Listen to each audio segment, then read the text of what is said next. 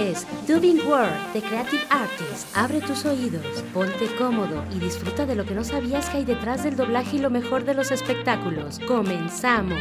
Hola amigos, bienvenidos a nuestra emisión Dubbing World de Creative Artists. En esta ocasión les tenemos preparado un gran programa con un gran invitado. Estaremos a cargo de la conducción mi gran amigo y compañero Arturo Dubox. Un saludo a todas las personas que nos están escuchando. Y su servidor Jonathan Patrick Medina. ¿Y qué tenemos preparado mi querido Arturo antes de iniciar la entrevista? Una pequeña semblanza que nos tiene preparada nuestra productora asociada Claudia Lumbreras para conocer un poco más de nuestro invitado. Toda una personalidad del mundo del doblaje y la locución. Vamos a escucharla. Gabriel Chávez Aguirre es un actor de doblaje, teatro, televisión y cine mexicano. Nace en la Ciudad de México un 23 de marzo de 1946. Estudió en el Instituto Cinematográfico Teatral de Radio y Televisión Don Andrés Soler y en el año de 1966 se graduó como actor profesional, perteneciendo a la Asociación Nacional de Actores, la ANDA ingresa al doblaje en el año de 1986, donde ha tenido la responsabilidad de darle vida a varios personajes de series tales como Los Expedientes Secretos X, donde interpretó al fumador, contraparte del agente Scully, Los Simpson, donde dio voz a Charles Montgomery Burns hasta la quinceava temporada, Oye Arnold, donde dio vida al abuelo Phil. También dobló al famoso buitre Boss Bussard en las caricaturas de El nuevo show del pájaro loco, entre otros. Ha trabajado en diferentes empresas de doblaje como Candiani Dubin Studios y The Dubin House. En Audiomaster 3000 llegó a dirigir doblaje por un tiempo aproximado de dos años. Además de su trabajo en el doblaje, Gabriel Chávez también es conocido como actor profesional, contando con 25 telenovelas, 21 radionovelas, 20 películas de cine y varios comerciales de TV para la marca Taco Bell. Además fue el actor base en el programa Ya Cayó, dedicado a las bromas de cámara escondida. Trabajó para TV Azteca en algunas telenovelas de la empresa. Fue locutor del programa Qué buena onda. Es gracias a su experiencia en la locución, su espontaneidad y manejo del público que TV Azteca lo nombró como mejor animador del 2003. Con 42 años de carrera, es considerado una celebridad del doblaje. También ha incursionado en la literatura al crear un par de novelas de ciencia ficción con trama en la Ciudad de México, Herencia Estelar y Ojos Luminosos. Actualmente trabaja haciendo doblaje para empresas internacionales, así como en sus redes sociales los días miércoles y los sábados, tratando diversos temas. Definitivamente, un gran actor con una larga trayectoria y el día de hoy nos acompaña aquí en Dubbing World de Creative Artists. Es momento de la entrevista. Amigos, ahora que conocen un poco de su trayectoria, seguramente ubican a muchos de los personajes a los que ha dado su voz. Le damos la bienvenida a Gabriel Chávez. Aplausos, bienvenido. Bienvenido. Muchas gracias, muchas gracias jóvenes, un placer estar aquí con ustedes. Eh, qué bonita semblanza, ¿quién le escribió? ¿Quién dijo tantas mentiras? Eh? no, ¿cuál? Pues una investigación extensa para... Sí, ¿verdad? No, muchas gracias, hombre. Fue, ha sido una larga vida, ¿no? casi de todo lo que hablaron faltó como un 70%. pero, pero es que es muy exhaustivo todo, no, no puedes tú compilar en, en unos cuantos segundos una trayectoria de muchísimos años, cuesta, cuesta mucho trabajo, pero pues en las redes sociales, en todos lados está toda mi vida y de ahí sacan, sacan todo, ¿no? Pero me encantó, me gustó muchísimo, muchísimo la semblanza que hicieron y sobre todo qué bonita pronunciación, qué buen timbre de voz. ¿Era tu voz, Claudia? Sí, señor, a sus órdenes. Qué bonita voz, ¿eh? Gracias. qué bonita voz, muy, muy, muy bien educada, muy bien educada tu voz, pronuncias muy bien. Oye, puro talento hay ahí, ¿verdad? Gracias. Muchas gracias. Pues bien, aquí estoy con ustedes, muchachos. En serio, gracias Gabriel por haber aceptado nuestra invitación al programa el día de hoy. Así es, amigos, y como ya lo están escuchando, tenemos al gran Gabriel. Pues muchas gracias por haber aceptado estado. Y pues entrando un poquito ya en materia, pues díganos cómo ha estado, cómo le afectó su vida personal y laboral esta situación de la pandemia. Bien, eh, en realidad me afectó muchísimo, demasiado tal vez, pero la pude sobrellevar eh, haciendo anuncios comerciales desde casa. Eh, como soy una figura pública, entonces no me costó trabajo eso. yo estaba viviendo en Nuevo León, ahí en Apodaca. Antes de la pandemia me fui a vivir allá y ahí empecé a trabajar. el motivo por que me fui a vivir fue porque me acababa de divorciar. Entonces me voy a vivir al norte, que yo no sé por qué diablos me fui al norte, pero me fui para allá. Todo iba muy bien cuando en el mes de marzo nos, eh, nos ataca eh, este bicho, ¿no? Entonces empieza a, voltear todo el asunto. Eh, nos quedamos sin trabajo. Como ustedes saben, la actuación ha sido muy difícil el poder actuar en cine o televisión. Yo iba ya a iniciar una película con el papel estelar, una película de la cual pueden ustedes ver algunos teasers que se llama Persiguiendo el Amanecer, una película, un guion maravilloso, fantástico para el nuevo cine mexicano. Eh, Persiguiendo el Amanecer está en, en, Facebook. Entonces, íbamos a filmar la película, pero cuando entra el bicho, el coronavirus, se suspende todo y hasta ahorita está suspendida. Ya hemos eh, hecho algo en cuanto a algún teaser. Hemos logrado mucho en este año, tres meses que, que la película ya se había terminado de exhibir. Pero se ha ido eh, puliendo el guion. El guion es fantástico, la verdad. A mí el guion me fascina demasiado. Yo no me lo imaginaba así. Pero es la primera vez que se escribe un guion para mí. O sea, no hay un perfil del personaje que yo tenga que estudiar como en cualquier eh, cosa que vamos a hacer de actuación, ya sea televisión, teatro, cine, etcétera. Tienes que estudiar un perfil de tu personaje. Aquí no, aquí ya no, después de 22 películas de estudiar perfiles, aquí no, aquí ya no tengo nada ni que perder el tiempo estudiando porque soy yo, porque es mi personaje, soy yo mismo. Entonces, por ahí la llevamos. Ahora bien, sabiendo que no se podía trabajar, que era muy peligroso, dado, dado el hecho este, eh, me dediqué a, a explotar mi imagen. ¿Por qué tuvo éxito la explotación de mi imagen?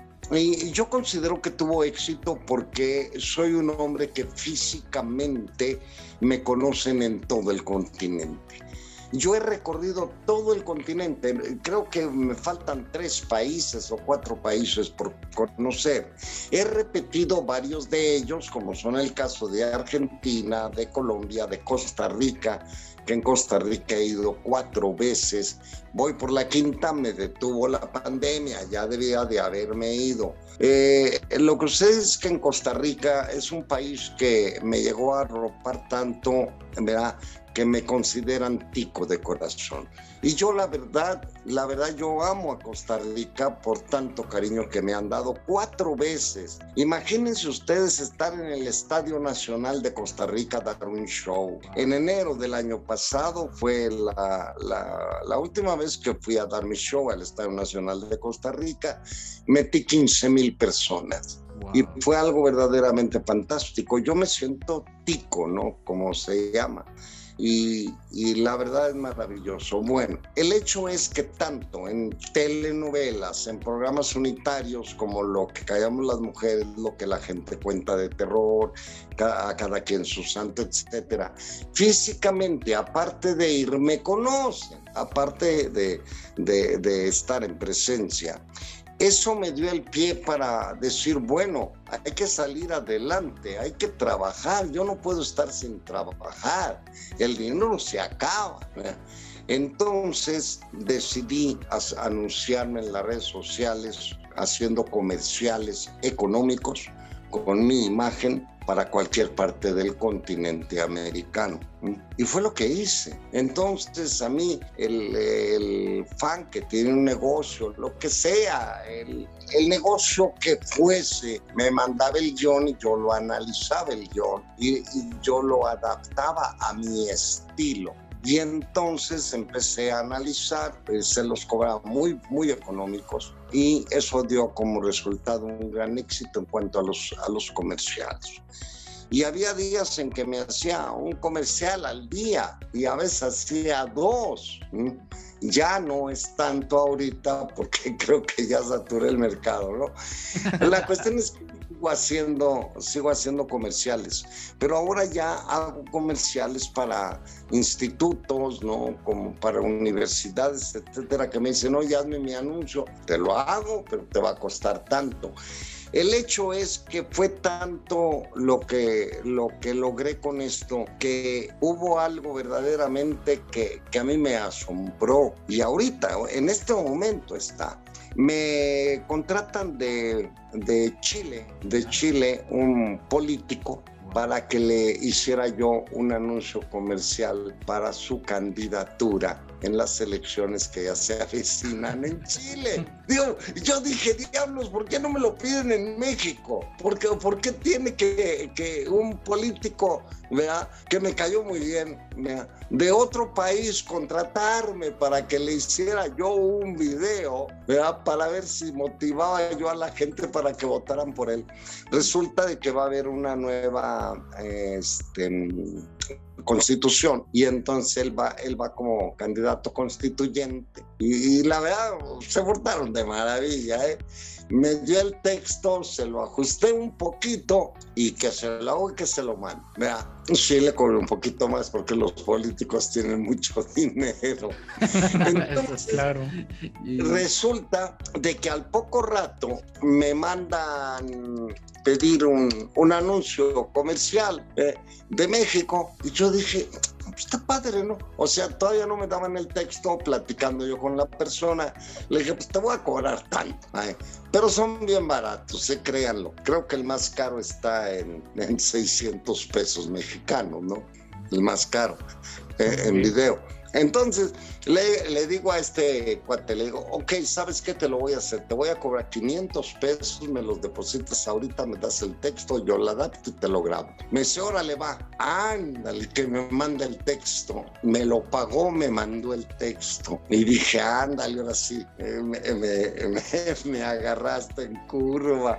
Le hubiera preguntado antes quién era, ¿no? Eh, resulta de que es un político para las próximas elecciones que se nos vienen y es del norte del país, y le hice su comercial para que votaran por él para estas elecciones que vienen. Nunca me lo había dicho, si no, si le hubiera cobrado el triple. claro. claro, porque es político, los políticos tienen mucho dinero, ¿no? Y, así, eh. fíjate qué curioso, ¿eh? Qué curioso. Bueno, pues así logré salir adelante y este, y ahorita, bueno, pues sigo defendiéndome porque no hay actuación, no puedes salir a trabajar actuando, es muy peligroso. Eso sí. Pero ya, ya la cosa ya está calmando un poquito. Yo creo que ya no tardamos. La película Persiguiendo el Amanecer la vamos a filmar totalmente en Orizaba, Veracruz. Se calcula que vamos a estar ahí un mes, ya no tardamos en ir, ya está todo listo. Vamos a ver, pero ya vamos a poder hacerlo con calma, con tranquilidad. Entonces ya yo ya no me preocupo. Una pregunta, eh, retomando el tema anterior de esto, de que le decían a usted de que querían que grabe un, eh, un comercial, usted se ha dedicado a, locución también. ¿Cómo fue más o menos? ¿Le, le dijeron en algún personaje? De los que ya has hecho o actuación, no sé, pero ¿cómo le, le pegó el tono? Mira, yo como actor profesional, yo me preparé muchos años en locución, locución comercial, locución en cabina. Yo fui la voz de Radioactivo, una estación muy famosa que hubo, que desapareció, Radioactivo. Eh, estuve en varias estaciones en Radio ABC, eh, pero, ¿qué te diré? Fue, fue la base, o sea, el estudiar tanto eh, me llevó a eso. El hacer los anuncios comerciales, yo nunca estudié cómo se hace un anuncio comercial, jamás. Y sin embargo, eh, hice muchos anuncios para la televisión mexicana, tanto hace muchos años que estaba un, un eh, programa del gobierno de Abasto, su Abasto, algo así. Hice comerciales para Banca Serfín, que estaba antes de, de presencia, pero yo nunca estudié cómo se hace un comercial, no. La base de mis estudios de cabina fue hacerlos en cabina nada más, educación de la voz, educarla. Y yo hago las cosas espontáneas, ¿no? Muy espontáneas, yo, yo creo, ¿no? O sea, me considero una persona creativa, ¿verdad? Siempre estoy creando, estoy pensando qué voy a hacer, ¿verdad? Yo no soy un hombre inactivo, vaya, ¿eh? soy un hombre demasiado activo. Yo creo que por eso a mi edad estoy totalmente sano, ¿no? Me siento muy bien, no me enfermo, bendito Dios.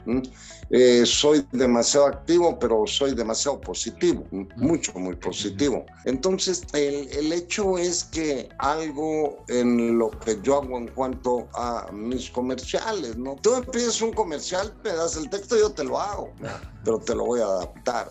Sí, aparte de eso queremos saber, así como usted se prepara antes de hacer una locución, ¿qué nos cuenta sobre su voz? ¿Alguien ha intentado imitarle? ¿Mi voz? Sí.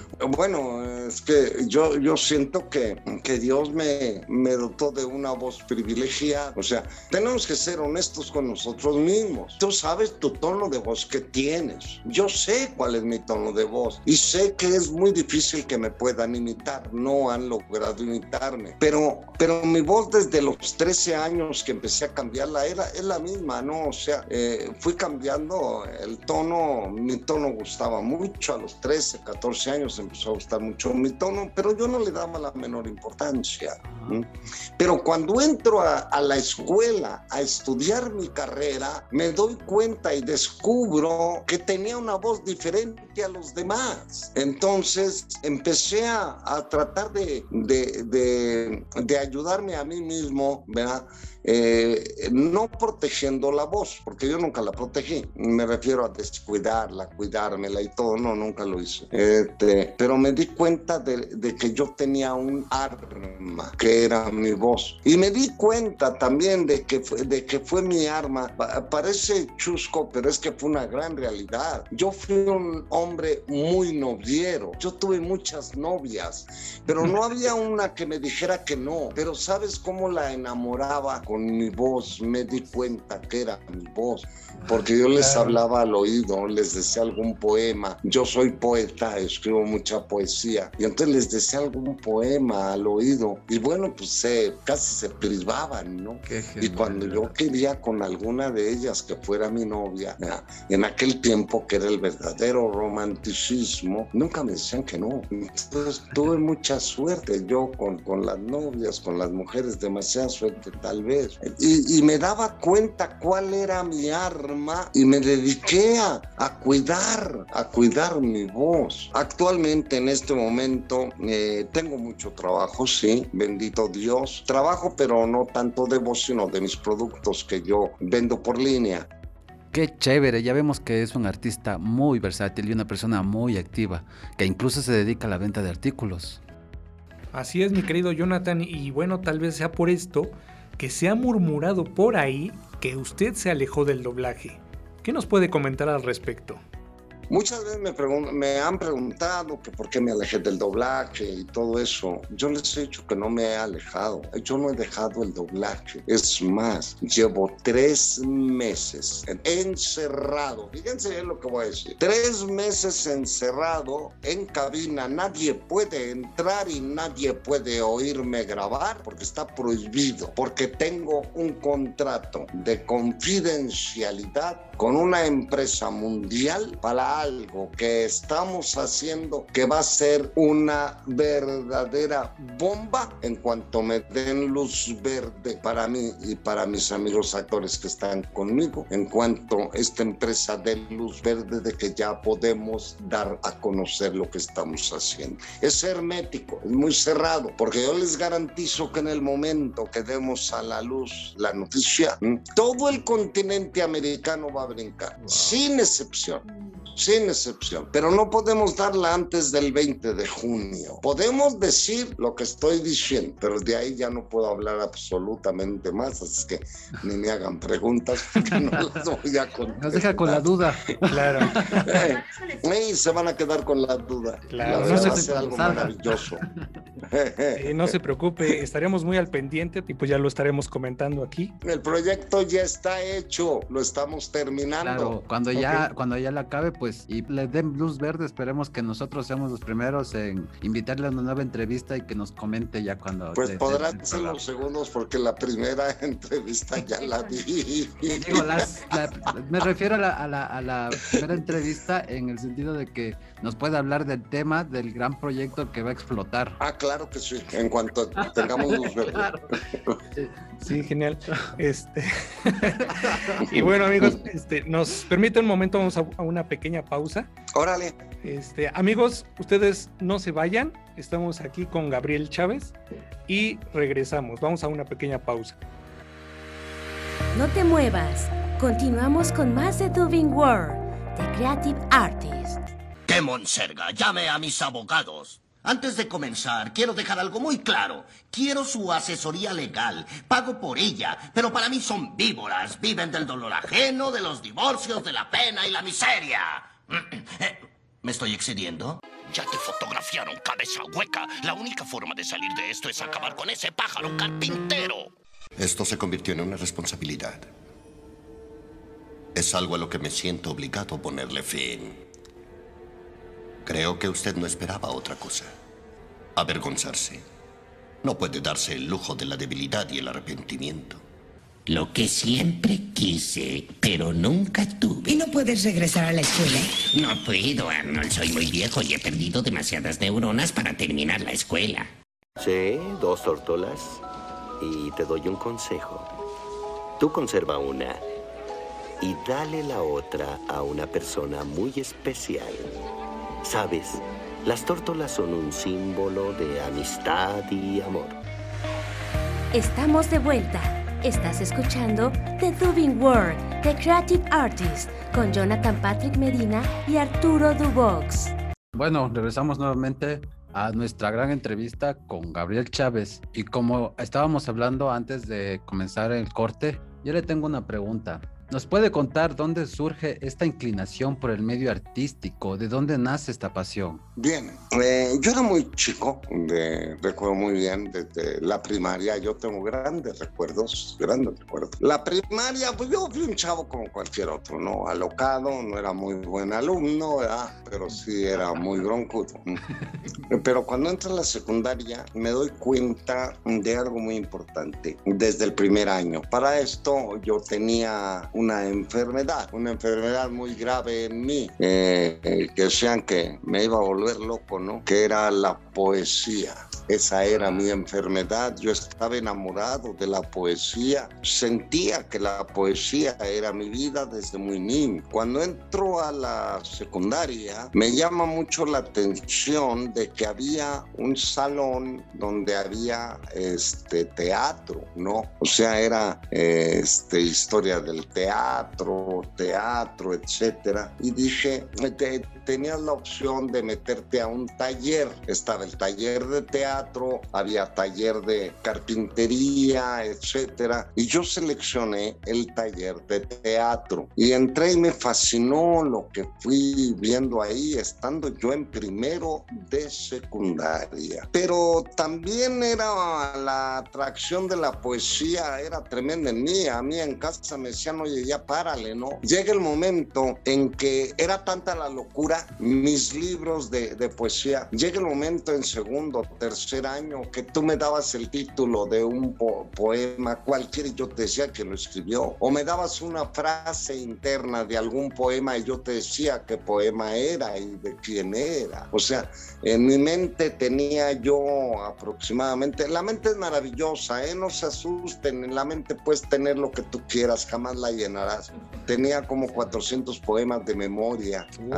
Ah, increíble. 400 en realidad. Entonces, cada semana, desde primer año de secundaria, cada semana yo era el declamador exclusivo de la escuela. Cada lunes era decir un poema diferente en honor a la bandera, pero luego metía yo cualquier otro poema porque lo que me pedían, ¿no? Pero era cada lunes un poema diferente. Hubo un concurso nacional de escuelas secundarias cuando yo estuve ahí. Los maestros me pidieron que me inscribiera, me, me apoyaron los maestros que querían que me inscribiera. Me inscribí y este fue en el centro de la Ciudad de México, no me acuerdo en qué escuela fue, pero ya estaba yo en tercero de secundaria y yo me inscribí con el poema de Suave Patria, que es muy extenso, y gané el concurso, lo gané. Y luego estando yo en secundaria, el Instituto Nacional de la Juventud Mexicana lanza otro concurso para los declamadores y este y fui al instituto este me, me inscribí yo por mí mismo no no fue por medio de la secundaria aunque yo estaba en la secundaria. Me inscribí al concurso con un poema que se llama este pues que me rajara un poema de corte vernáculo corte arrabalero. Y me inscribí con ese poema. Estaba prohibido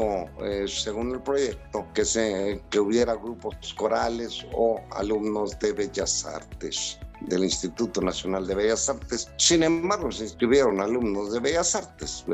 El hecho es que el concurso se llevó a cabo en el Teatro del Bosque, un teatro enorme, fue toda mi familia. Yo me acuerdo muy bien porque nosotros somos de extracción muy humilde y, nunca se me va a olvidar un detalle porque no teníamos dinero. Mis padres apenas estaban levantando, eh, levantando un negocio y a los hijos y todo, y mis zapatos que yo traía la suela del frente se había desprendido, o sea, lo chancleaba, ¿no? pero no me importaba, ¿no? A mí lo que me importaba era la poesía. Entonces, eh, me mandan llamar un día antes al Instituto Nacional de la Juventud. Me mandan llamar, voy para ver qué onda, ya que al otro día era el concurso nacional. Eh, entonces, grandes declamadores. Y me dicen, este, no puedes concursar con el poema de después que me rajara. Digo, ¿por qué no? Con esto inscrito no. Vas a concursar con el poema de, ¿cuál era? ¿Qué me pusieron? Ay, no recuerdo si fue México, creo, en ti, o Suave Patria. Les dije, no, no, no, no puede ser, no me hagan eso. El concurso es mañana. No, pues vas a concursar con eso, no concursas. y les dije, bueno, a ver, ¿quién está interviniendo en esto? ¿Por qué me quieren hacer ese daño? ¿Quieren que pierda y me están obligando a algo que creen que no voy a alcanzar a estudiarlo? Me dicen, tú quieres entrar, quieres seguir, vas a, vas a, este, a declamar este poema. Dije, ah, pues les voy a demostrar quién soy yo. yo. Yo he sido siempre un hombre que acepta los retos y que me enfrento a ellos, nunca les tuve miedo. Entonces, llega el día del concurso en el Teatro del Bosque, fue toda mi familia, fueron mis padres. Y a la hora de anunciarme, me sorprendo porque me anuncian con el poema original con que me inscribí, pues que me rajan. Y, yo dije, Dios, ¿qué es esto? No? ¿Quién, ¿Quién quiere ¿Quién quiere? ¿Quién me tiene miedo? ¿Por qué? Alguien me tiene miedo. Entonces dije, bueno, ahí va. Y me aventé con el poema pues que me rajara y este, yo mismo me he calificado, yo mismo me califico ¿verdad? cuando hago alguna interpretación. Termino mi interpretación ligeramente nervioso por los cambios que querían hacer conmigo ¿verdad? y gané. Me califiqué yo mismo, ahí tengo los programas todavía, los conservo, todo lo conservo. Me califiqué y dije, bien, Gabriel, vas bien. Pero la poesía me formó, me formó. Cuando mi padre me pregunta a mí, me dice, hijo, ¿qué quieres estudiar? Tus hermanos ya están en la universidad, dos ya están estudiando en la universidad, tu otro hermano está en la preparatoria. ¿Tú qué quieres estudiar? ¿Hacia dónde quieres encaminarte, hijo? Le digo, papá, yo quiero estudiar actuación, quiero ser... Me apoyó me apoyó, ¿verdad? Porque mi padre nos enseñó que los sueños siempre debes de perseguirlos y es lo que yo hago en mis, en mis conferencias, ¿no? Hablo mucho de los sueños, de cómo alcanzar el éxito, cómo lograr la excelencia, ¿no? Cómo puedes usar las herramientas que tienes a tu alrededor para sobresalir sobre los demás, cómo ser diferente a los demás. Esas son mis conferencias conferencias, incluso las doy en las universidades, en la carrera de Ciencias de la Comunicación, y las doy en muchos lados donde me contratan, voy y, las doy, parece increíble. Yo, yo no soy comunicólogo y sin embargo he dado conferencias en escuelas de periodismo. Yo no soy psicólogo y he estado en conferencias en, en, en universidades en psicología.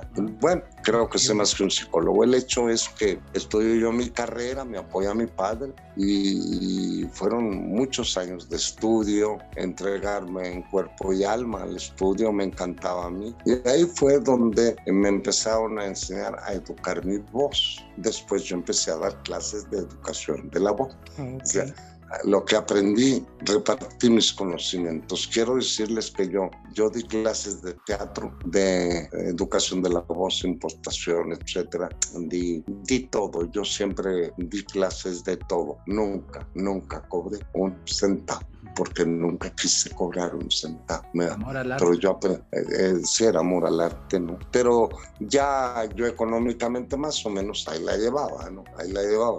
Trabajaba muy duro y tú trabajas para comer, eso es obvio, ¿no? Claro. Entonces, Oiga, don Gabriel, este, eh. ¿será posible que, que nos declame un pequeño fragmento de algún verso, una poesía? Bueno, yo creo que sí, ¿no? Con la que. Yo creo con, que con sí. la poesía con Eh. la que usted ganó. Ah, con la que yo gané. No, la, Claro. la que se acuerde, no importa.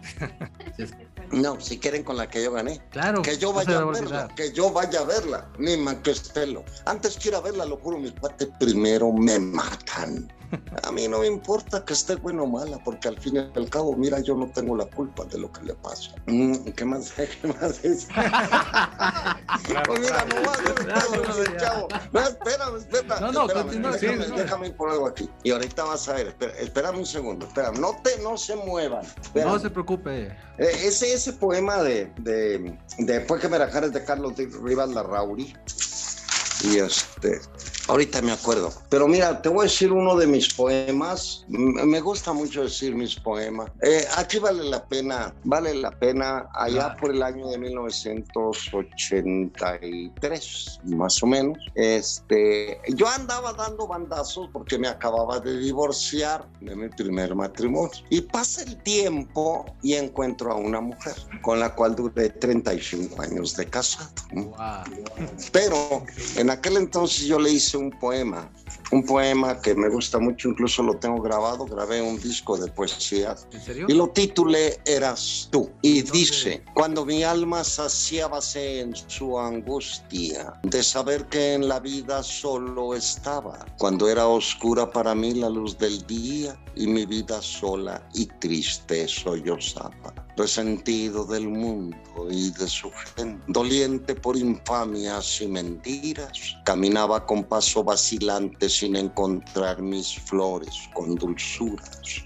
Levantaba mi vista hacia los cielos pareciéndome bordados de tisú, cual si fuesen bordando mis anhelos, formas de nubes donde estabas tú. Y busqué mi consuelo entre las nubes. En días lluviosos como no sentí y encontraba mil formas de querubes y en medio de ellos te miraba a ti. Eras tú la que anduve buscando. Eras tú la que guiaba mis pasos.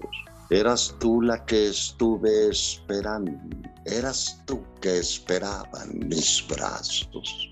Y te hallé. Nuestros ojos cruzaron una dulce mirada de ansiedad y de amor. Y mis ojos a tu alma dulcemente miraron y los tuyos borraron de mi vida el dolor. Nuestras vidas unimos. La dicha esperada llegó al mismo tiempo para nosotros dos. Nuestras risas dejaban al alma extasiada y caminamos juntos de la gloria en pos. Te amo, pues sabiendo que el amor lo es todo, todo lo que siento te lo debo a ti. Ahora veo la vida de distinto modo. Solo veo alegría y amor para mí. Eres crisol donde fraguan mis ansias de mirar al mundo lleno de ilusión. Tú eres el surco donde el agua escancias y bebo sediento, lleno de pasión. ¿Eh? Inspirador. Muy bien.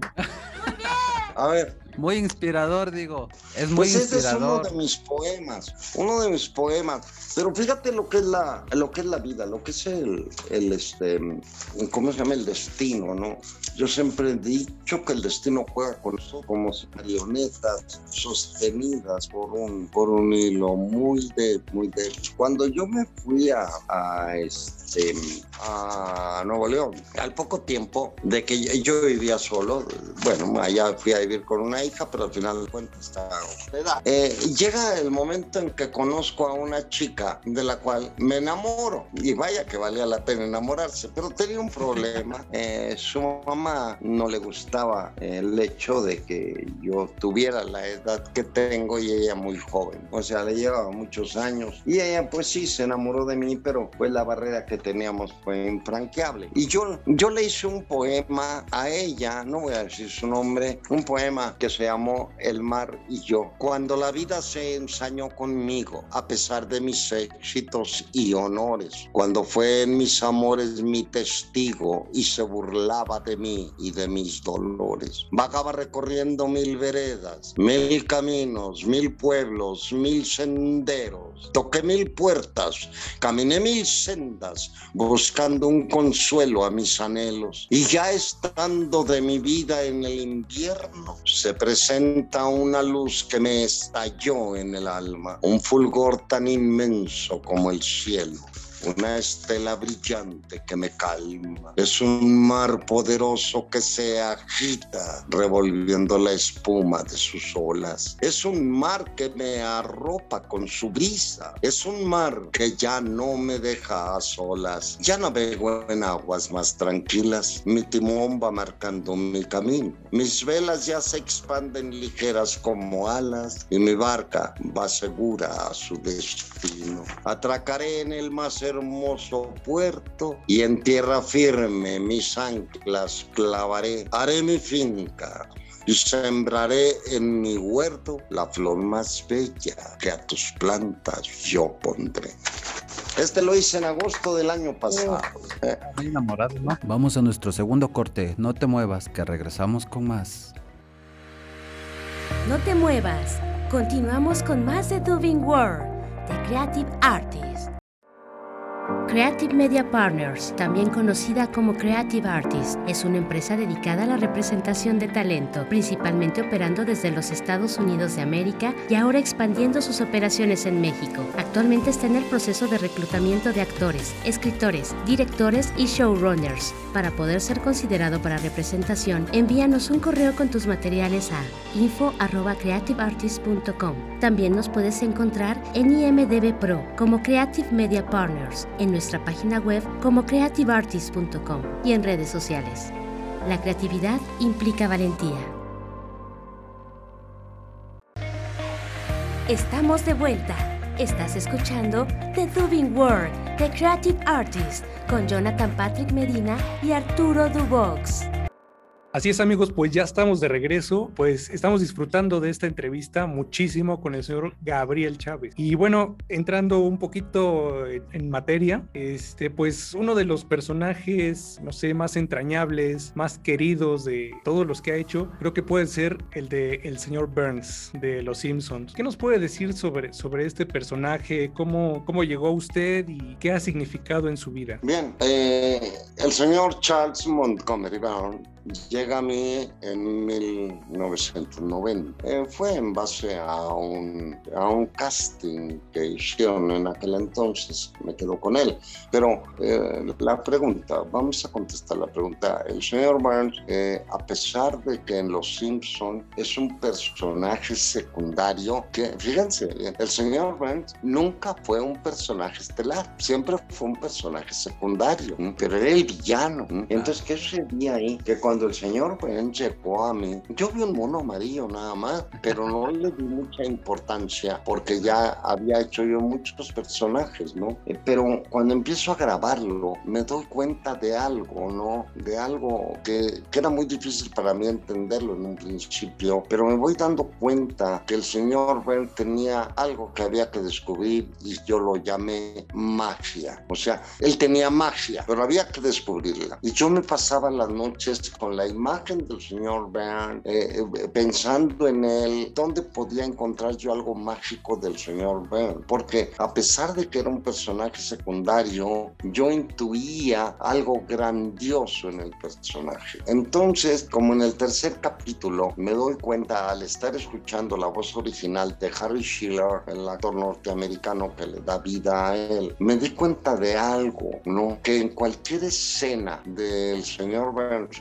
cualquiera, ya sea jocosa, sea triste, como sea, el tono en el Harry Shearer decía excelente, era el mismo, nunca lo varió, no, no había música, yo le llamo música a la voz, y nada más decía excelente, excelente, excelente, excelente en todo. Y yo decía, no, no, no puede ser, no puede ser, vamos, vamos a ver, vamos a ver qué podemos hacer. Y entonces cada que iba yo a trabajar, en el momento que decía excelente, me fijaba mucho en la escena y yo decía, excelente. Oh, excelente, Smither. Y entonces me, decía el director, oye, ¿qué, ¿qué, le estás haciendo? Le estoy dando magia. Pero yo nunca me imaginé a qué punto iba a llegar el señor Byrne que de ser un, personaje secundario lo convierto en un personaje estelar. Y lo hago grande. Y, déjenme decir, yo no estoy presumiendo, pero, pero eh, nosotros como seres humanos debemos de reconocer el talento que tenemos y debemos de reconocer a nosotros mismos que podemos motivarnos a impulsarnos a más cuando verdaderamente nos conocemos, cuando verdaderamente sabemos que podemos hacer cosas maravillosas y las reconocemos nosotros mismos, que no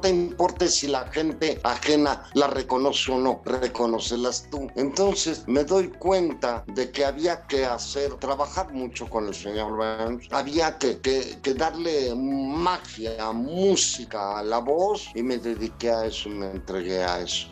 Eh, entonces nunca, honestamente, me imaginé el alcance que iba a tener el señor Burns, jamás. Yo sé que también mi voz fue la adecuada, pero, pero yo le pedí a Dios que me echara la mano, ¿no? Que no me dejara solito, ¿no? Cuidar mucho a mi personaje. Poco a poco eh, prácticamente fuimos creciendo. Y yo lo dije en una entrevista, eh, hace poco lo dije, lo dije, el creador, el dibujante del señor Burns, Edmas Groening, el creador del señor Burns, soy yo. Y así lo dije, suene como suene. ¿Por qué? Porque yo le di vida, porque le di mi talento, porque le di mi creatividad, porque lo hice mágico porque es un personaje que se quedó en el corazón de todo el continente americano. ¿Verdad? Por eso. Y, yo, yo a mi personaje lo amo, es más, mi firma, mi firma, véanla aquí, es el señor Burns. Ah. No sé si se logre ver, ¿verdad? Sí, sí. Es mi firma.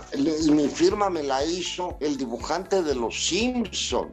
Que en paz descanse. Que en paz descanse Oscar González Loyo. Entonces, el, el hecho es que llega a mí un personaje tan maravilloso que lo convierto en, en, en, algo diferente. Y hasta la fecha, estamos hablando de hace 31 años y hasta la fecha para la gente de todo el continente sigo siendo el señor Burns. Me siguen diciendo señor Burns. Y a mí luego me critican y me dicen, oye, es que tú ya te encasillaste. Pues qué padre, qué padre. yo ya me encasillé. Quiero seguir encasillado hasta el último día de mi vida. Así, eh, me han dicho, una vez me ofendieron mucho en una entrevista, me ofendió mucho un actor extranjero, un actor argentino, me ofendió porque no sabía ni siquiera quién era yo, no me conocía y habló porque se dejó influenciar por otra persona. Me ofendió y yo le mandé una carta y una carta en, en internet, hay una carta que se llama carta abierta a todos los fans de Latinoamérica. Todavía debe existir ahí. Y nos topamos un día en en una convención, dando una conferencia, me pidió perdón, me pidió perdón porque no se dio cuenta ni siquiera de quién era yo. Yo, yo soy un hombre muy abierto a todo, ¿no? pero, pero hay gente, por ejemplo, aquí que me dicen, ya te encasillaste, ya te comió. Es gente que no logró el éxito, es gente que le duele, le lastima que tenga un conocido que triunfó, porque está reflejando sus fracasos, porque es una gente fracasada, yo se los he dicho, yo en mis conferencias así hablo, ¿quieres ser mediocre? ¿Quieres estar dentro de un grupo de la mediocridad? No hagas nada, pero si tú ves a una persona que tiene éxito, no le tengas envidia, lucha por ser mejor que esa persona. A mí mis alumnos, cuando me decían, o la gente que me pide ayuda para entrar al doblaje, que he logrado colocar a varios, he becado a, dos chavos, me dicen, yo quiero ser, quiero ser como usted, maestro. Y luego, pues ya estás equivocado desde un principio. sí, ya estás equivocado desde un principio. Nunca pienses en ser como yo, piensa en ser mejor que yo. Supérame, supérame, lucha por ser mejor que yo. Así, no, no, no me tomen como una imagen de lo que quieren ser. Tómenme como una imagen a superar. Y eso es lo que yo les digo a los chavos. Y ahí van, unos ahí van, ahí van. Pero en este ambiente tienes mucha envidia de gente fracasada. Y la envidia, para mí la envidia es un sinónimo de admiración. Si tú me envidias, es porque me admiras, porque no puedes hacer lo que yo, porque no lo triunfar, porque no tienes el éxito, porque no luchas por lograrlo. En lugar de envidiar, lucha, esfuérzate por triunfar. Eso es lo que la vida te da. Entonces toma las herramientas que te da la vida y, lucha por, por, triunfar en la vida. Porque el triunfo no lo tienes negado, el triunfo lo tienes en la bolsa de la mano. En la bolsa nada más tienes que sacarlo. Nos podría, nos podría comentar un poquito sobre, el, sobre sus, sus personajes. ¿Cuál, ¿Cuál de los personajes ha tenido usted más, aparte del señor Burns, cuál ha tenido más éxito también como el, los expedientes X, el fumador, también en este que es del Mi Pobre Angelito, de Mi Pobre Angelito en la película que también entrega, la, ¿se acuerda la parte en la que entrega las palomitas a, a Kevin? Sí, claro, claro, el señor Duncan. en la película de Perdido Nueva York, de, de Mi Pobre Angelito, el señor Duncan me gustó, aunque es un personaje pequeño, me gustó mucho, porque, porque ahí es donde, donde se ve, vea, qué tanto cariño, qué tanto amor le tienes al doblar, porque se te queda, se te queda como espectador, sí, ¿verdad? esas imágenes y se queda esa voz, pero, pero ahí es, es donde demuestras que le tienes el amor a esto. Desde que yo grabé mi pobre angelito, vea, hasta la fecha eh, está en la mente de toda la gente. Vino... De hecho, de hecho en Navidad la sacan, la, la, la reproducen en todos los canales, en Netflix, en Amazon, así.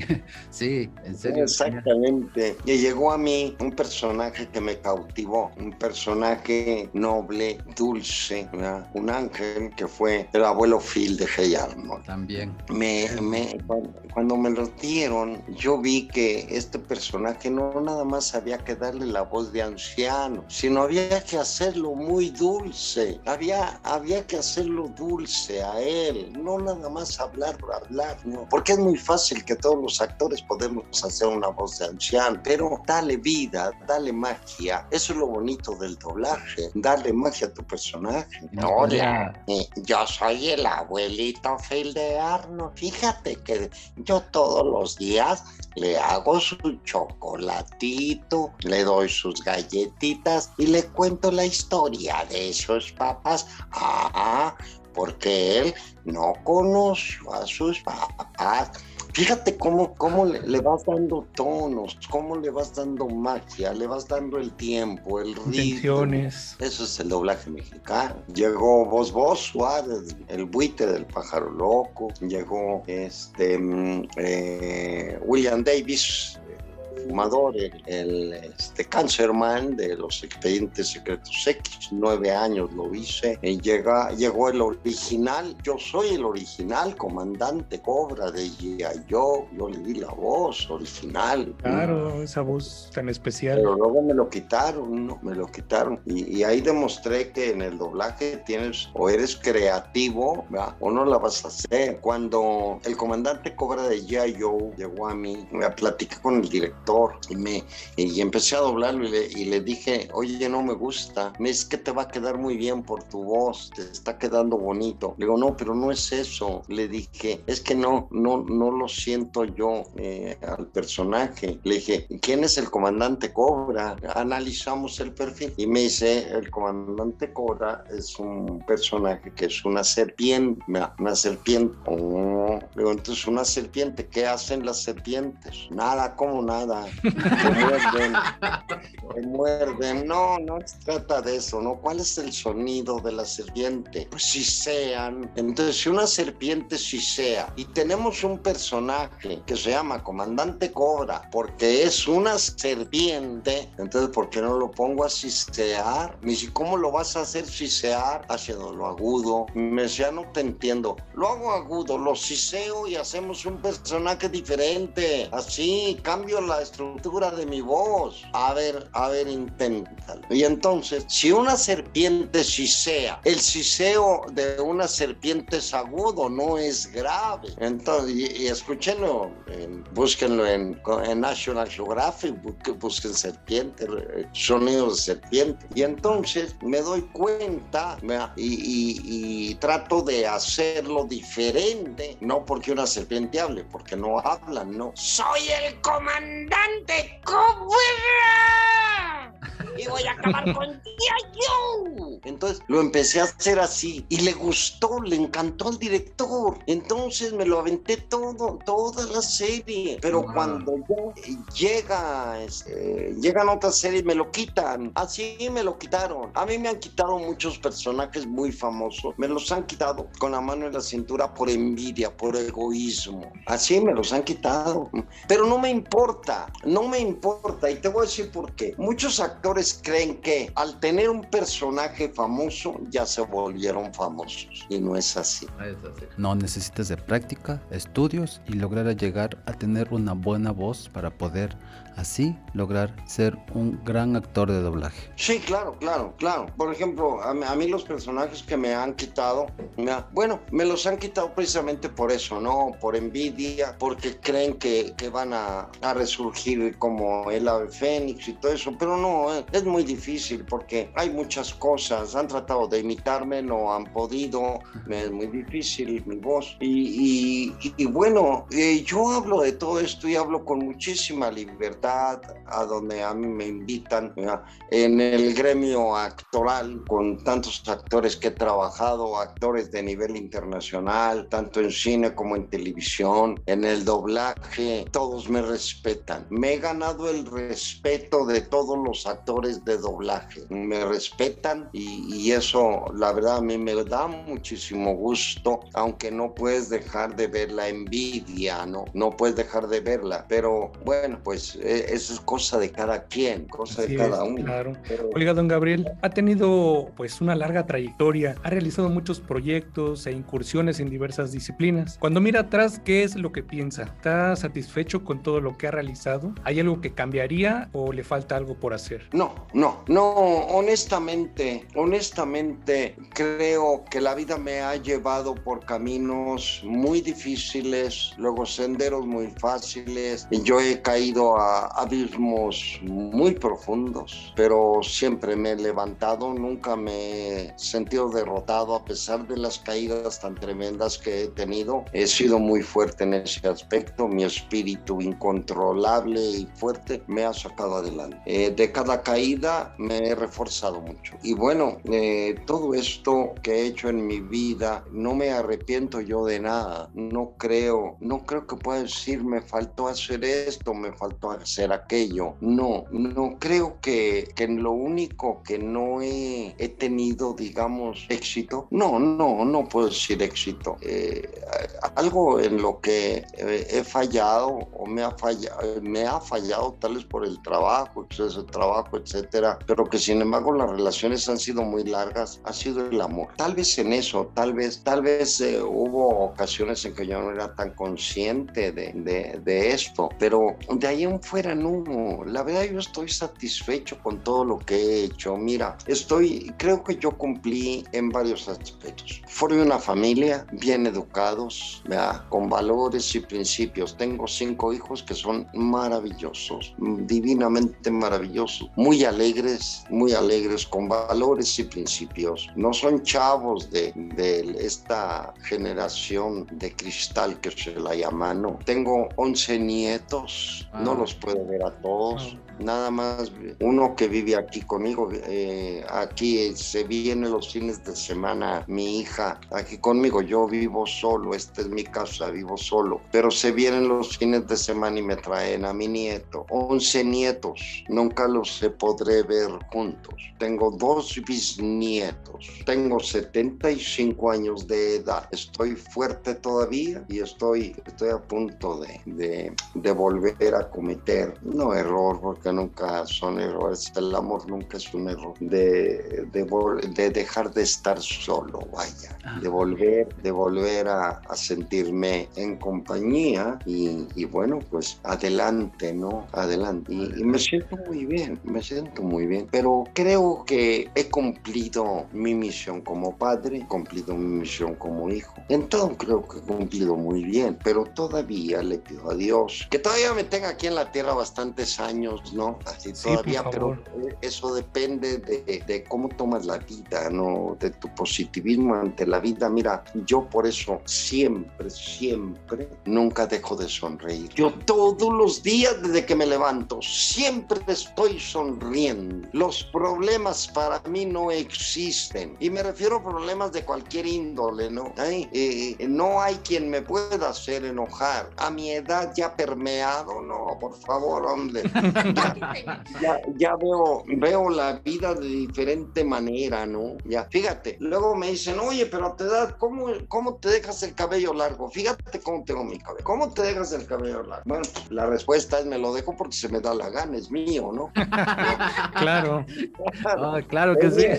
pero no, mira, mira cómo tengo mi cabello. Ah, y te voy a decir una cosa, ¿eh? A mí me gusta el cabello, el tono de mi cabello, a mí me encanta y me gusta largo, siempre me gusta el cabello largo, aunque no siempre lo he tenido largo. Pero lo que sucede es que el cabello largo me lo dejé no tanto por la pandemia, sino porque en parte mi personaje en la película Presidente del Amanecer requiere el cabello largo. Nada, me lo, me lo despunto, pero ya me está creciendo demasiado. Las únicas, las únicas películas donde yo salí con el cabello largo fue una serie que está en YouTube de Diego Luna y Gael García Bernal que se llama Niño Que es de dos temporadas. Fueron 14 episodios. Yo salgo en los 14 episodios. Soy un doctor alcohólico, ¿eh? un doctor bien borrachote.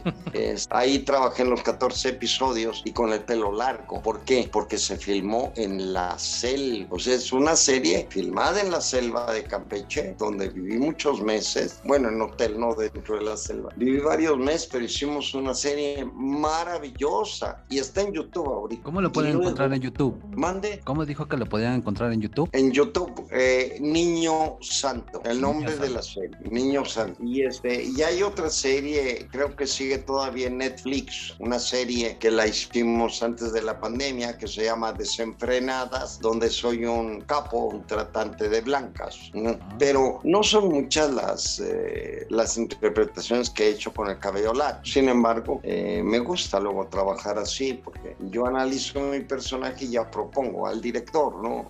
Oye, a mí me gustaría salir así, asado. Siempre, fíjate que nunca, nunca he tenido negativas, ¿no? Incluso en televisión, cuando estoy filmando alguna telenovela, este, yo, yo nunca propongo nada menos que me lo pidan. Pero, por ejemplo, eh, eh, hubo una telenovela Amar de Nuevo, se llamó Amar de Nuevo, fue para Miami, y este, le digo al director, oye, este, quiero trabajar pero sin lentes. Me dice, ¿cómo? Le digo, sí, sin lentes. Me quito los lentes. Y me dice, órale. Y trabajé sin lentes. En cambio hay otras que sí me gusta trabajar con lentes. Todo depende, ¿no? De, ah. de la diversidad de los personajes. Pero, pero ah, no me arrepiento de nada, absolutamente de nada me arrepiento. Bueno, mi querido Gabriel, sabe que ya estamos por culminar nuestro programa. Antes de culminar nuestro programa, nos gustaría eh, saber cómo le pueden encontrar a usted en las redes sociales, sobre todo qué consejo les daría a las personas que quieren adentrarse al mundo del doblaje y actuación. Bien, a mí me encuentran en las redes sociales como Gabriel Chávez, simplemente como Gabriel Chávez, tanto en YouTube, ahí están todas mis películas de cine en YouTube, están mis programas de terror, lo que la gente cuenta, está lo que callamos las mujeres, a cada quien su santo, o sea, hay una gran variedad, claro, hay muchos programas de otros artistas, pero la cuestión es buscarle. En, en este, me encuentran ahí, me encuentran en, en, en mi fanpage, en mi perfil como Gabriel Chávez, en los miércoles y los sábados a las 8 de la noche sin excepción, eh, hago unas transmisiones en vivo, siempre transmito en vivo y a veces duro dos, tres horas, todo depende de los fans que luego no me dejan salir, pero hay de todo, hay poemas, hay consejos, hacemos muy ameno, muy ameno el programa. Recuerden ustedes los miércoles y los sábados a partir de las 8 de la noche por mi fanpage. Hay un programa para las mujeres por si les interesa, donde apoyo muchísimo y ponderamos a la mujer en cuanto a lo que es la amistad en grande a nivel internacional, el apoyo incondicional, porque hay muchas mujeres emprendedoras que son artesanas, que producen o fabrican algo y necesitan expanderlo y venderlo. Eh, hay un club que se llama Las Nenas de Gaby. Tenemos una misión